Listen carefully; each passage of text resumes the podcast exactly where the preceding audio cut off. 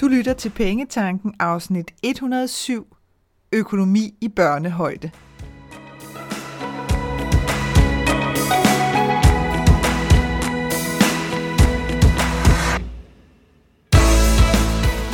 Velkommen til Pengetanken. Jeg hedder Karina Svensen. Jeg fokuserer på hverdagsøkonomi med et livsfokus. Når du forstår dine følelser for dine penge og dine tankemønstre omkring din økonomi, så har du direkte adgang til det liv, som du ønsker at leve. Lad os komme i gang.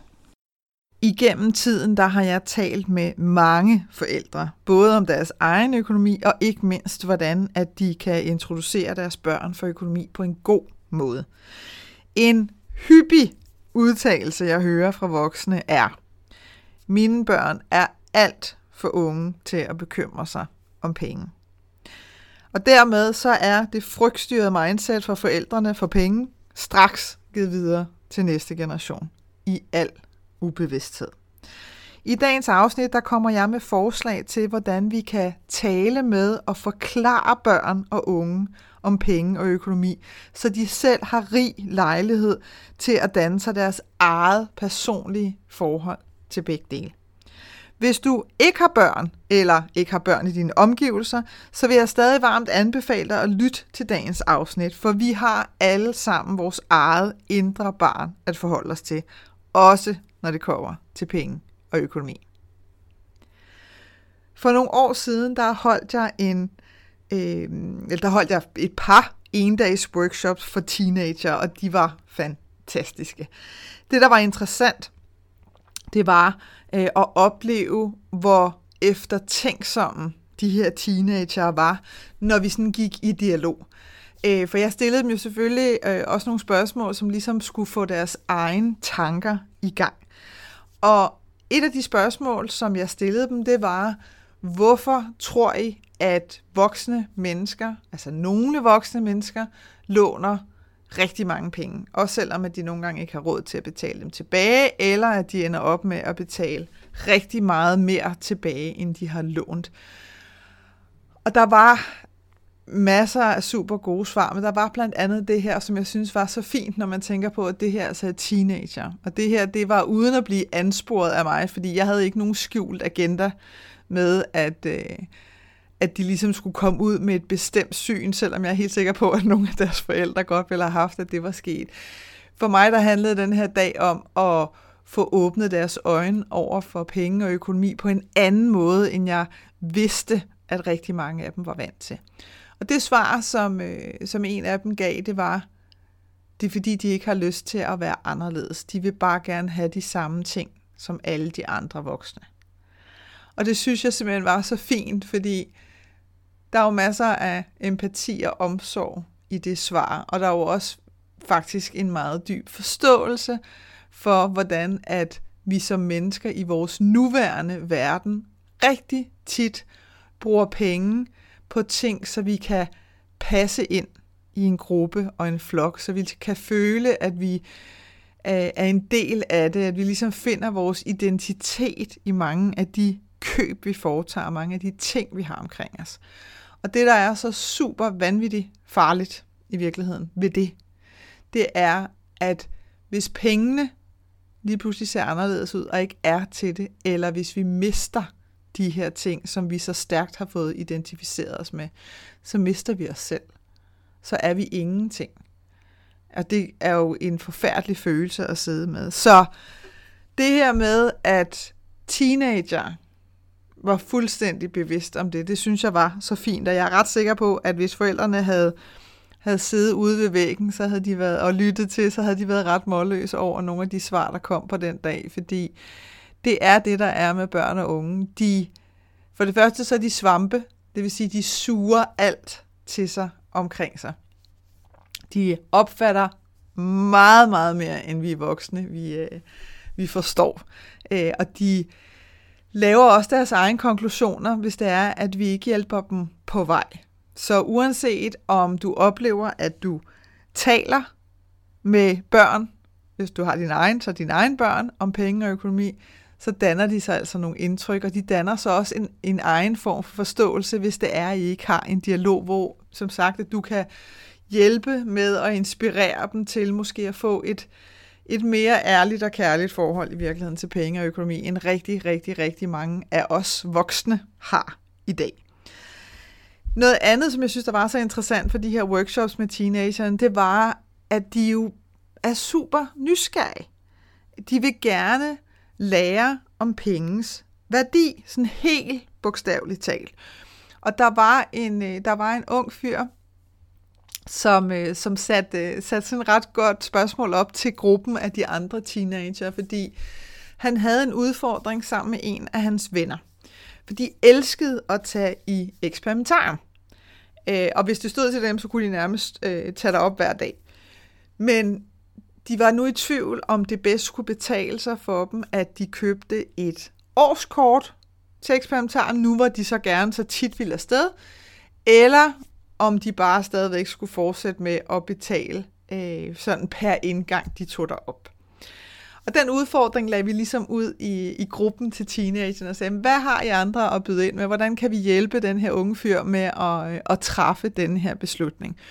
Og det var simpelthen så skønt at se, hvad der skete. Fordi for det første, så gik de virkelig sådan med stor ildhu til opgaven. Øhm, og der var mange gode interne snakke, og så begyndte jeg også at stille spørgsmål til ham her, den unge fyr, som blandt andet var, jamen, øh, tror du bare, at det lige nu, at I synes, det er spændende, eller er det noget, jeg synes var, har været spændende i et år måske, eller lang tid? Og så kunne han ligesom svare på det, du ved. Så de, de nærmede sig ligesom det her med, jamen, var det bare lige en nyopstået interesse, og hvad så hvis man investerede i et årskort, ville det så i virkeligheden være for mange penge? Der blev også regnet på, jamen hvor mange gange skal man betale almindelig øh, adgangsbillet, før at, øh, at det kan betale sig med et årskort i forhold til, hvor mange gange de kunne have lyst til at tage afsted, og så videre, og så videre, og så videre. Øhm, og netop den der sådan meget logiske tankegang blandet med, hvad føles rigtigt, øh, altså intuitionen og få gang også i følelserne omkring penge og økonomi. Det var sådan helt vand på min mølle. Altså jeg stod der sådan pavestolt af det her, øh, af det her unge hold. Øh, og det her, det var jo bare, det var jo ikke efter, at jeg ligesom havde haft dem øh, igennem et års uddannelse eller noget som helst. Det her var bare nogle timer i en formiddag. Ikke? Og allerede der, så havde vi ligesom fået sat gang i noget nyt og noget andet i dem, fordi at der var en anden måde at tale om penge og økonomi på. Og grund til at sige det, det er også fordi, at, at ja, hvad skal man sige, vores dialog med de unge om penge i virkeligheden ikke har ændret sig særlig meget. Jeg kan huske, at et af de første spørgsmål, jeg stillede til, til de her workshops med teenagerne, det var, hvad har I hørt hjemmefra om penge? Og i, en, i et par variationer, så galt der de her to ting. Penge vokser ikke på træerne. Den sætning synes de var fuldstændig latterlig, og det er selvfølgelig, fordi de ikke forstod konteksten i, at, at det her det var en sætning, deres forældre havde hørt fra deres forældre og fra deres forældre. Øhm, og den anden var, igen i variationer, du kan ikke få alt, hvad du peger på. Og det vil sige alt sammen negativ snak, uden nogen konkrete forslag til løsning. Ikke? Det var sådan en det var sådan en shutdown med det samme. Øh, Øh, og det var ligesom det, de havde med sig. Altså, det var, øh, det var sådan øh, læringen hjemmefra. Og, og ouch, kan man jo have lyst til at sidde nu og sige, fordi man kan tænke, at jeg har da snakket om, med, mine, med mine børn om, om andre ting. Og det kan sagtens være, men, men prøv måske også at spørge dig selv lidt om, hvad er det, der sidder fast? Og man kan jo godt spørge dem, øh, og man kan jo godt spørge dem, hvis man husker at sige, at det her er ikke eksamen, og det her er ikke et tricky spørgsmål. Hvad føler du, at jeg har fortalt dig om penge og økonomi, sådan så I kan have en dialog, fordi det kan være, der er nogle ting, du har lyst til at korrigere. Øh, og det kan også godt være, at de siger nogle ting, hvor du har lyst til at sige, ej, det har jeg bestemt aldrig sagt. Lad være med at sige den sætning, please, fordi så får du ikke deres åbenhed en anden gang, når der du stiller de her spørgsmål. Så lyt til, hvad de siger, og så kan det godt være, at du tænker, det har jeg da ved Gud aldrig nogensinde sagt. Hvor har hun eller han der fået den idé fra? Det fløjte ligegyldigt. De har fået idéen. Noget i noget af det, du har sagt på et eller andet tidspunkt, har gjort, at de har dannet, øh, at de har dannet sig den mening og forståelse af, hvad det var, du sagde. Og som sagt, hvis det er, du går i dialog med dem, så har du altså også mulighed for at få justeret den her forståelse.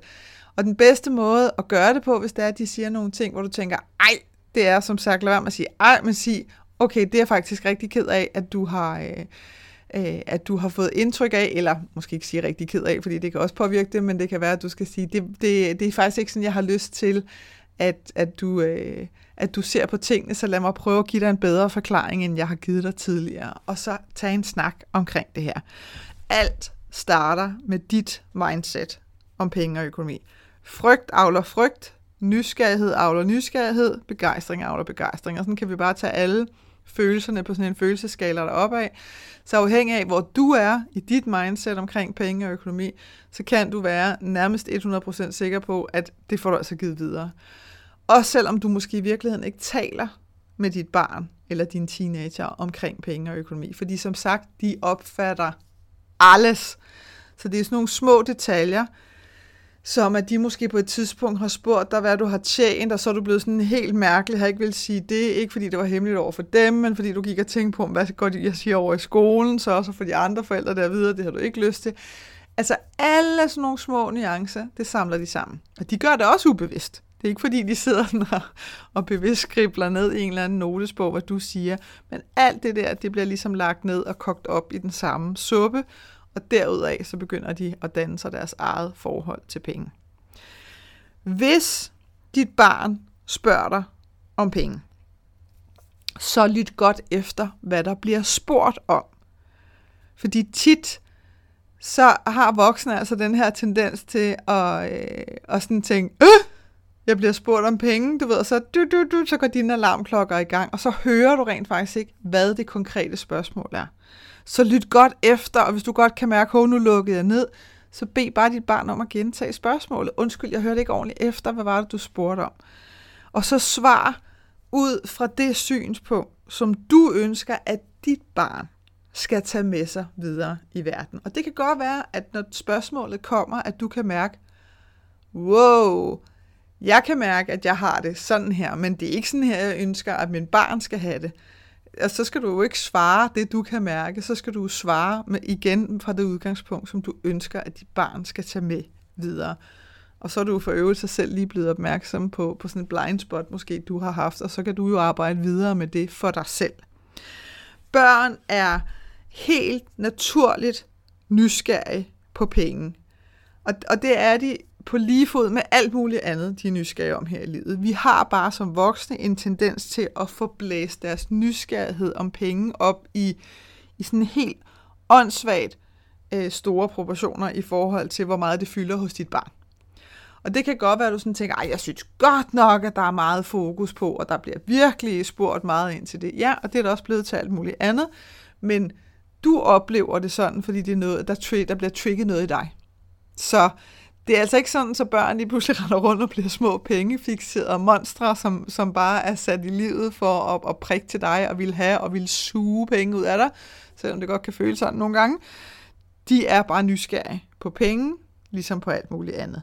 Så prøv at se, om du kan lade være med at lade deres nysgerrighed eller deres fokus på økonomi og penge skræmme dig. Fordi som sagt, det er bare trigger, som handler om dit eget mindset netop, ligesom jeg sagde i indledningen, den her med, at de får unge til, de skal ikke bekymre sig om penge. De bekymrer sig ikke. De spørger bare. That's it. Så hvis de spørger, har, er det så, fordi vi ikke har råd til det, så kan det godt være, at, at, der, at det gør dig højst sandsynligt, bliver der trigget noget i dig. Du ved, jo, det har vi, og så var det, man lavede den der børnefødselsdag med sådan otte retter mad, som var fuldstændig igen, altså helt skørt i forhold til det, det skulle have været, fordi du bliver trigget. De bekymrer sig ikke, de spørger bare. Du kan også som sagt sidde have den her følelse af, at de bliver ekstremt pengefixeret. Fordi de måske spørger rigtig meget til penge, og spørger til, hvad koster det, og hvad koster det, og hvad med den, og hvad med det, og hvad nu hvis jeg gør sådan, og du, du, du, du, du det har intet at gøre med, at de er pengefixerede. De er bare i gang med at forsøge at forstå, hvad er penge, og hvordan skal de forholde sig til det. Og hvad er penges værdi i virkeligheden? Så kan det være, at du kan sidde med følelsen af den her med, at de vil bare have og have og have. De øh, udpeger hele tiden ting, som de vil have. Jeg bliver stresset over det, altså det er jo helt forfærdeligt. Øhm, og der har jeg igen lyst til at sige nej. Altså, det er ikke fordi, de bare vil have og have. Det er din oplevelse. Det kan godt være, at de kommer hele tiden og præsenterer dig for ting, de godt kunne tænke sig. Men de ønsker i virkeligheden bare at prøve en masse ting af, fordi det kunne være spændende at opleve, hvordan det ville være at have det. Altså, hvis du har sagt nej til et eller andet, så er det jo ikke sådan, at de går derfra fuldstændig traumatiseret det næste år over, at de ikke fik den ene ting. Altså, det er glemt inden for i hvert fald 24 timer, måske 48, hvis en af deres venner eller veninder lige har fået den. Så kan der lige være lidt ekstra fokus i den meget kortvarige periode. Du har set det selv til, til de her øh, juleaftener, hvis, øh, hvis der har siddet et barn, som har fået de her altså, bjerge af gaver. Ikke? De går kolde på det, de kan ikke forholde sig til det. De er ikke glade for noget af det. Det bliver sådan en kort vej, way, ned med den næste ting, way, ned med den. Så det her handler ikke om, at de vil have og have og have. De er bare, de, de går bare igennem oplevelserne. De mærker bare ind i, wow, tænk hvis jeg havde sådan en. Jeg har lyst til at give dig et eksempel fra da jeg selv var barn, øh, som jeg kom i tanke om, da jeg sad og, øh, og forberedte mit, øh, mit nye foredrag, Sæt pris på dine drømme og få dem opfyldt. Fordi der blev jeg lige pludselig mindet om en oplevelse, som jeg havde med, med det her øh, legetøjskatalog. De kom jo i fysisk form, da jeg var barn. Øh, jeg er 47 i dag, hvis vi lige skal have lidt kontekst på. Så der kom jo de her legetøjskataloger, og det var magical, ikke? fordi jeg blev så bedt om, og som jeg oplevede, så var det min mor, der bad mig om det, og sætte kryds ved de ting, jeg godt kunne tænke mig.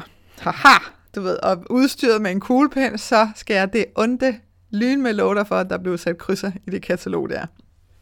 Og som stolt som en pave, der, så kom han op og afleverede kataloget, når man var færdig, og sagde, ta-ta, nu er den der. Og så kunne det være, at hun allerede der, da jeg gav det, ligesom begyndte at sidde og bladre det igennem. Øhm, og der kan jeg huske, at, at der godt kunne være sådan nogle, øh, der kunne godt komme sådan nogle udtryk som, altså nu, åh, det var godt nok meget, for eksempel, eller, altså du kan ikke få det hele. Øhm, og det var sådan en meget forvirrende oplevelse i virkeligheden, fordi det var ikke derfor, jeg havde sat kryds ved at ringe om. Jo, jeg kunne godt tænke mig det hele. Det ville have været fantastisk i mit, i mit hoved, fordi åh, tænk, hvis man kunne få alle de her ting. Men jeg havde i virkeligheden bare kigget på noget, og så havde jeg forholdt mig til, øh, gjorde det her noget hos mig? Gav denne her ting mig en, en følelse af sådan glæde og begejstring? Kunne jeg begynde at sætte nogle billeder på i mit hoved af mig, der legede med det her, og alle de ting, alle de lege, jeg kunne lege med den her ting? Det var bare det, der skete. Og det skete bare for rigtig mange ting i det her legetøjskatalog, så det var jo fuldstændig misforstået. Og jo igen bare nogle trigger hos min mor og hendes syn på penge og økonomi, som gjorde, at hun fik svaret mig sådan. Men det betød bare, kan jeg huske, at, at jeg sådan tænkte, uh, der var altså et eller andet der, jeg gjorde forkert på en eller anden måde.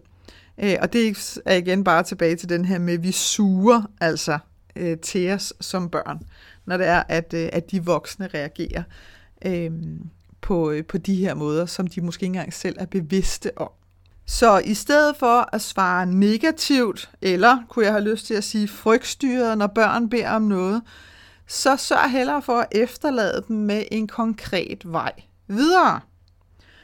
Øhm, og hvordan kunne det her så se ud? Jamen altså igen, hvis jeg skal tage et eksempel fra mit eget liv, så øh, da jeg var, øh, da jeg var teenager, der var jeg vældig glad for at shoppe. Jeg synes, det var enormt spændende at gå i butikker og handle, og mine forældre var ved at blive sindssyge, fordi der var ikke nogen af dem, der var specielt sådan, øh, glad for at gå ud og shoppe.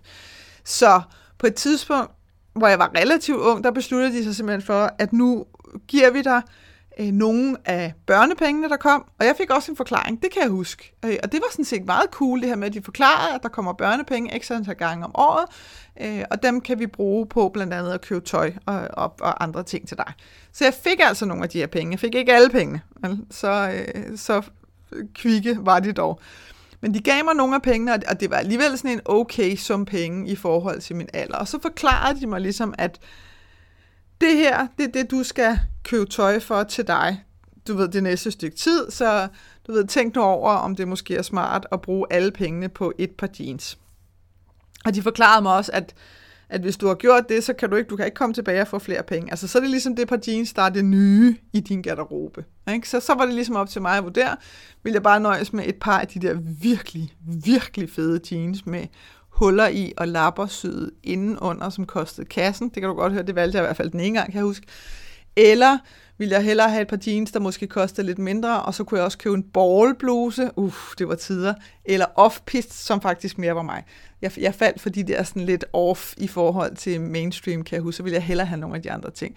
Jeg kunne også vælge at købe de der, du ved, sådan tre for 400 kroner eller 300 kroner, eller hvad det koster, så havde jeg jo lige pludselig rigtig meget at vælge med, og stadigvæk penge tilbage, og så videre, og så videre. Så det var sådan et eksempel på, fra deres side fuldstændig ubevidst. Det var med garanti ikke, fordi de havde sat sig ned rundt om, øh, rundt om spisebordet og snakket med hinanden om, hvordan kan vi få Karina til at få et forhold til penges værdi. Det her det handlede bare om, at de var virkelig trætte af at gå ud og shoppe med mig. Men ikke desto mindre, så gav det mig en fornemmelse for, hvad var pengens værdi i forhold til, hvad tingene koster derude, og i forhold til, hvad mine ønsker var. Så har jeg en, øh, en veninde, som før, det synes jeg simpelthen var så stjernegod en idé, så den vil jeg dele med dig. Hun har en, øh, eller havde, fordi hun er så ældre nu, men hun havde en øh, teenage-datter, som, som masser af andre jo rigtig gerne vil have nogle ting. Og en dag, der kommer hun ned til hende og siger, Ah, mor, mor, mor, jeg har set de der sneakers med, med glimmer på, hvilket i sig selv var humor, fordi min veninde er alt andet end glimmer og lyserøde strutskørter, og hendes datter var præcis det. Glimmer all over the place. Det var ganske underholdende ofte. Men hun har altså forelsket sig i det her par sneakers, som kostede kassen. Og min veninde havde det sådan et, hell no, om jeg køber øh, sådan et par sneakers til hende.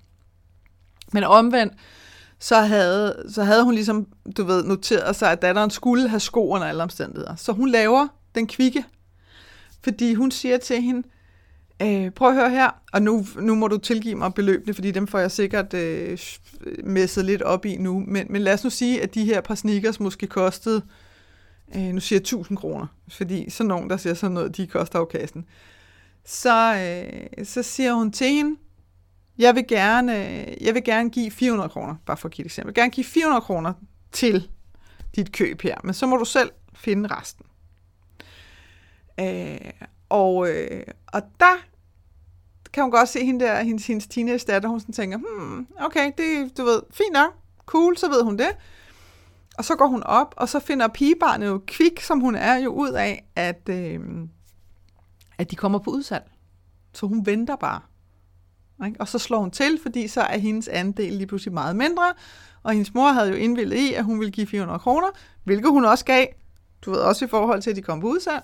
Men, men så fik hun ligesom lært det her med, ah, hvordan kan man forhandle sig til noget, måske det kunne man godt der, øh, og hvordan kunne hun så finde ud af at få skaffet resten selv. Det er også en måde at få, at få sådan sat hjernen i gang på i forhold til løsninger. Ikke? Så det er, en virkelig, virkelig fed idé at få sat gang i nogle konkrete løsninger for dem. Altså hjælp dem med det. Tal med dem om, hvordan kan de selv tjene deres egne penge. Hvad kan de gøre? Øh, hvis der er noget, de rigtig godt kunne tænke sig, jamen, hvordan kan man så få sat gang i det? Og have nogle gode, oplysende, glade, opløftende snakke omkring det. Øh, og ikke de her, altså dem har jeg også hørt fra forældre, ikke det her med, at ah, men mit barn skal i hvert fald ikke bruge to timer på at gå en avisrute, og så kun tjene. Fordi så går det jo galt. Ikke? Altså det er, jo, det er jo misforstået i forhold til, at dit barn er i gang med at lære om penge og økonomi. Det er ikke lige der, at det der med at time op imod øh, penge nødvendigvis skal læres ikke lige den proces, det kan komme senere. Men bare det der med at finde ud af, hvis jeg gør noget her, så kan jeg tjene nogle penge her. Og der er igen mange forældre i al kærlighed, I know, som sådan siger, så vil jeg da hellere give dem flere lommepenge, og så kan de lave noget mere herhjemme. Jamen, det er bare noget andet. Ikke? Det er noget andet, når man begynder at bevæge sig ud i verden, og skal til at tale med andre mennesker end sine forældre omkring det og tjene penge osv. Det er en uvurdering, uvurderlig læringsproces, så please, please, altså vær nu med til at give dem muligheden. Øhm, og så har jeg lyst til lige at tage dig igennem nogle måder, hvor at du kan introducere økonomi for børn og unge, hvor de sådan aktivt deltager i indlæringen. Der er de famøse fristelser for eksempel. Vi kender dem selv som voksne. Du kan lige så godt tage dit barn igennem dem, og det skal være uden at skabe sådan øh, uh, redselsmønstre eller noget som helst, så lad mig give dig et konkret forslag her. Bed dit barn om at komme med et ønske til aftensmaden. Når det ønske så er fremsat, så bed dem om at skrive en indkøbsliste til aftensmaden. Og ja, de må gerne spørge dig til råd omkring ingredienser, hvis de ikke lige ved, hvad er der i. Det er jo ikke, det er ikke en test, det her, som sagt. Det er en læringsproces, og det har ikke noget at gøre med, at de sådan skal have, have karakterer af dig, eller at du skal sidde og sige, nej, det må du selv finde ud af. Lav det til et samarbejde. Nu har barnet skrevet en indkøbsliste på ingredienserne til aftensmaden. Inden at I går ned i supermarkedet, så tal med dit barn omkring det her med, hvordan at et supermarked stiller deres varer frem. Der er jo den, øh, den indlysende årsag til, at supermarkedet stiller os far frem, det er sådan, at vi som kunder rent faktisk kan finde dem. Men der er også de her opstillinger af varer, som gør, at vi bliver fristet til at købe dem. Og så er der tilbud, der er sat sammen, så vi bliver fristet til at købe mere af noget. Så tal med dit barn om det, inden I går ned i supermarkedet.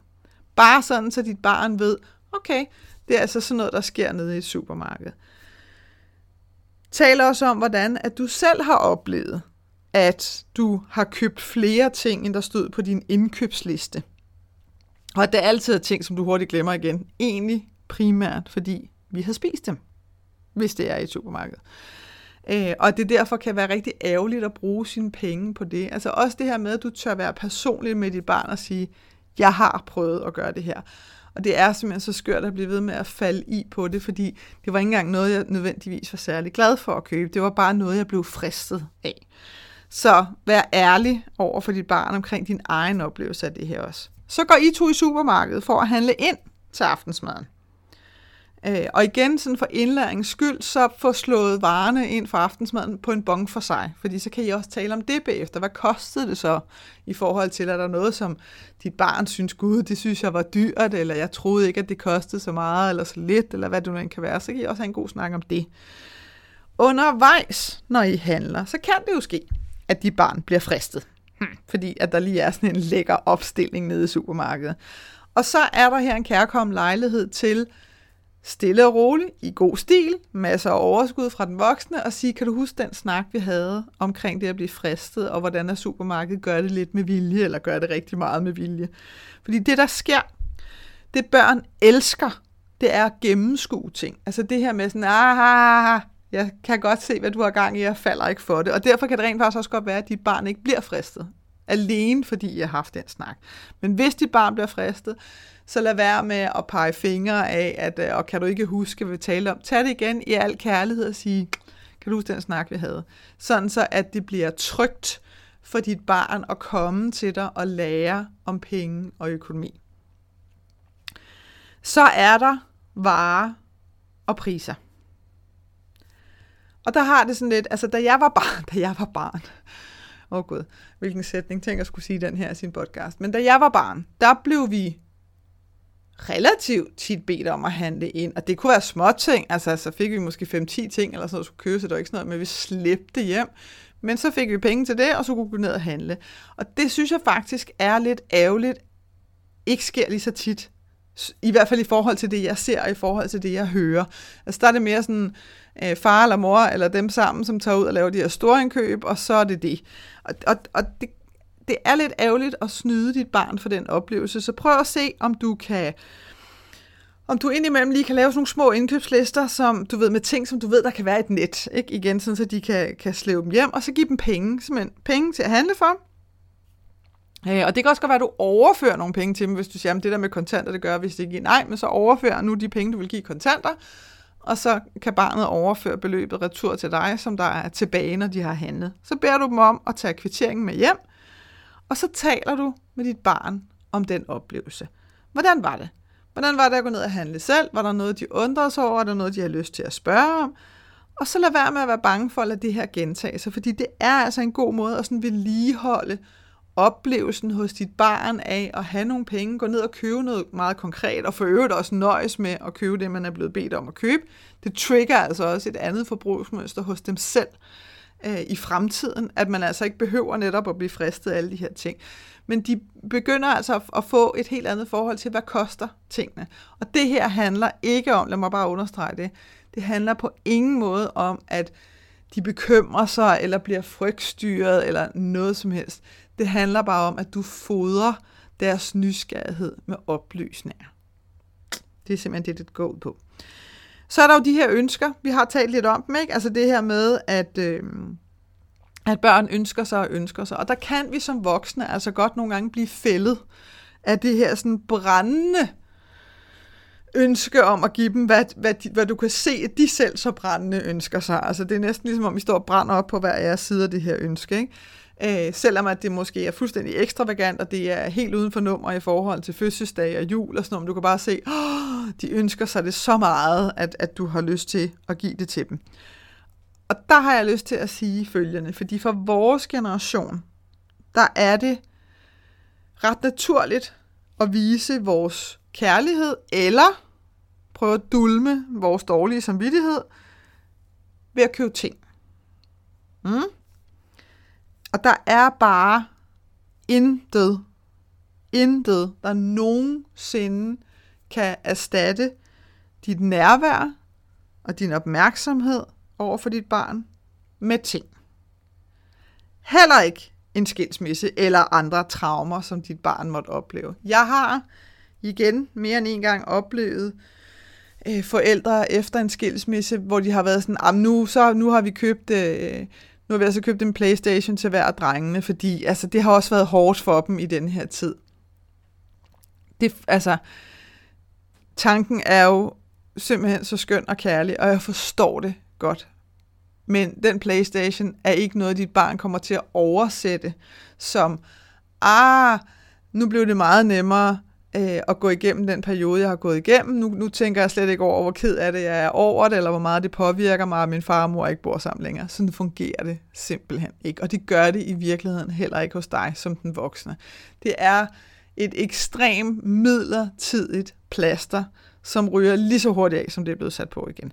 Så det er bare en rigtig, rigtig dårlig idé at prøve at købe dig ud af dårlig samvittighed, eller følelser, som gør ondt for dig selv også at mærke. Det er så uendelig meget federe, at du bruger dit krudt på at tale med dit barn, bare være sammen med dit barn, give dit barn opmærksomhed, gå ture, lave mad, hvad ved jeg. Men lad være med at tro, at penge kan gøre det, og at ting kan gøre det. Fordi det, som du kommer til at vise dit barn ved at gøre det her, det er, at ting skal få dem til at få det bedre og glemme, hvad de i virkeligheden føler.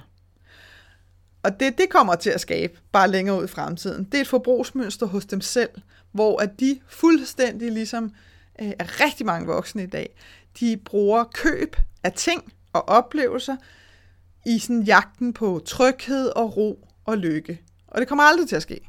Aldrig, aldrig til at ske ved at købe. Vi kan ikke købe os til de ting. Men det er altså det mønster, du får skabt i, i hjernen på dit barn, hvis det er, at du viser dem, at hvis der er sket noget, som er svært for familien, eller at du har haft det dårligt selv igennem længere tid, og måske føler, at du har været fraværende, alt hvad der ligesom handler om følelser, som i virkeligheden har bedst ved at blive håndteret, hvis du ligesom prøver at sige, nu får du den her, så skal vi ikke snakke mere om det.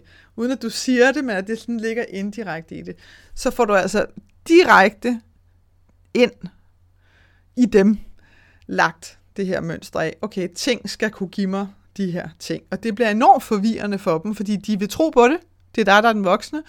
Så, så de vil tænke, uh, så bør jeg have det sådan her, så bør jeg føle sådan her. Det vil de overføre på dem selv, øh, og så vil de fortsætte det mønster. Det er der slet ikke nogen tvivl om. Så lad være med at prøve at indirekte købe dine børn. Og jeg ved godt, at det kan lyde hårdt, og jeg ved også godt, at det aldrig er med med, med onde hensigter overhovedet, men, men det skaber simpelthen bare så uhensigtsmæssige øh, oplevelser hos, øh, hos børn og unge, når det er, vi gør det der. Så er der den svære, og det er, hvis du har et, øh, et, et ungt, men måske også voksen barn, som oplever at stå med økonomiske udfordringer, altså simpelthen have underskud. Fordi hvis du så har penge, så kan du have lyst til at sige, jeg låner dig penge, eller jeg giver dig pengene, eller hvad det nu end kan være. Og det er noget af det værste, du kan gøre. Fordi det, der sker, det er, at du igen øh, bare siger, uh, penge, udfordringer, det er meget ubehageligt. Her der har du nogle penge, og så snakker vi ikke mere om det. Jeg har også oplevet øh, forældre, der låner penge til deres børn, og så vil de slet ikke, altså de vil simpelthen ikke tale om at få dem tilbage. Øh, det gjorde min egen far, kan jeg huske, da jeg flyttede hjemmefra. så købte han nogle ting for et eller andet, lad os nu bare sige 15.000 eller sådan noget. Det kunne være nogle møbler og maling, eller sådan, hvad det nu end var. Og jeg kan bare huske, at jeg havde det sådan, jeg vil vide, hvor meget du har købt for, og jeg vil have lov til at betale det tilbage. Og det nægtede han simpelthen. Og det var så mega irriterende for mig, fordi for mig, det handlede ikke om, at jeg ikke ville modtage øh, en gave for ham, men han havde bare ikke fået, han havde ikke fået afleveret hans hensigt sådan. Så i stedet for at sige, jeg er simpelthen pavestolt af dig, det vidste jeg, han var, så jeg giver dig det her som gave. Det, det udtrykte han ikke, fordi sådan var vores sprog bare ikke i familien, når det handlede om følelser. Så fik han, sådan, hvor jeg havde sådan et, ej, mega sødt af ham, at han vil låne mig penge til det her, men jeg vil altså rigtig gerne betale dem tilbage. Og den der konflikt med, at jeg ikke kunne få lov, det, det var enormt irriterende for mig som barn, fordi, altså, og som ungt, ung voksen kan man sige, fordi at jeg havde lyst til at opleve det, øh, og kunne samle penge sammen og så aflevere dem igen. Altså den her sådan balance havde jeg lyst til at opleve, og den fratog han mig i lang tid. Det skete dog, vil jeg have lov til at sige, men, men det var mange, mange år efter, fordi jeg blev ved med at insistere.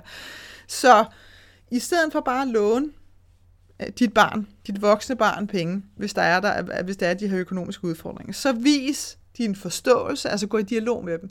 Vis din forståelse, kom med forslag til løsninger. Det er meget mere værdifuldt for dem, øh, end, end bare at du fikser det. Så, så du skal turde give slip på at ville netop fikse ting for dem. Ville kunne sådan, lidt, og så er det ud af verden, og snakker vi ikke mere om det. Det er noget af det værste, du kan gøre. Fordi de lærer absolut ingenting. Det, der sker, når du gør det, det er, at du i virkeligheden stjæler deres egen udvikling fra dem. Ja, jeg siger lige igen. Du stjæler deres egen udvikling fra dem ved at gøre det. Jeg ved godt, at du gør det med de absolut bedste hensigter, men der, der sker i virkeligheden noget utroligt negativt, fordi de lærer absolut ingenting. Og det har ikke noget med at gøre, så kan I lære det agtigt. Det er slet, slet ikke på den måde. Men de lærer simpelthen ikke at gå igennem en følelsesmæssig proces, når det handler om penge og økonomi, og så mærke, hvordan det er at komme ud på den anden side. Og det vil sige, de bliver også fastholdt i et frygtstyret mønster om, at penge er farlige, og man kan have, lige pludselig gå i underskud, og man kan ikke styre det, og, og, og så er man nødt til at låne penge, og det er forfærdeligt, og sådan noget, så er der sådan en helt karusel, der kører. Alene fordi, at du har forsøgt at fikse det, i stedet for at lade dem få den læring, der giver. Så vær støttende, Vær øh, konstruktiv sammen med dem, kom med forslag, spørg dem også selv, hvad har du selv tænkt over, er der noget, du selv har kunne komme i tanke om, der kan ske. Hjælp dem igennem den der tankeproces, så de selv kan komme frem til nogle ting. Det er, som sagt, fuldstændig uvurderligt, hvis du gør det i stedet for. Hvis du bliver trigget, som vi også talte om før, hvis du bliver trigget af, at, at dine børn taler om penge og økonomi, så prøv også at bruge det konstruktivt over for dig selv. Fordi i virkeligheden, så er det jo bare ting, følelser, gamle oplevelser, overbevisninger, der bliver trigget i dig. Og på den måde er dine børns spørgsmål jo de skønneste lærermestre i virkeligheden. Så prøv at vende dem ind mod dig selv og sige, wow, det var sgu ret interessant, hvorfor blev jeg så trigget? Øh, da jeg blev spurgt om det, kan vide, hvad det handler om. Og så brug det til at få forløst nogle af de her øh, oplevelser, som, øh, som åbenbart ligger fastlåst inde i dig. Hvis du har lyst til at udvikle dit mindset omkring penge og økonomi endnu mere, så vil jeg varmt anbefale dig at købe min bog Money Makeover Mindset, Skab et liv med penge nok. Den fås både som fysisk bog, lydbog, e-bog alle variationer. Men grunden til, at jeg anbefaler den til dig, det er, både fordi jeg har skrevet den med det meget, meget, meget specifikke formål og den helt klare intention, netop at give dig muligheden for at justere dit mindset. Øh, men også fordi, at jeg oplever flere og flere læsere, som fortæller, hvordan at bogen sådan på, for dem på forunderlig vis ligesom har påvirket deres underbevidsthed. Sådan så, at de er begyndt at se på penge og økonomi på en helt anden måde, end de har gjort tidligere. Så money makeover mindset, hvis det er, at du har lyst til at arbejde med at udvikle dit mindset for penge og økonomi. Jeg håber, at det her afsnit fra Pengetanken har været med til at inspirere dig til at skabe et liv for dig selv med penge nok til det, som du ønsker dig. Og hvis du tænker, at nu skal der ske noget, så gå ind på min hjemmeside www.kenddinepenge.dk og se, hvad dit næste skridt skal være. Vi høres ved.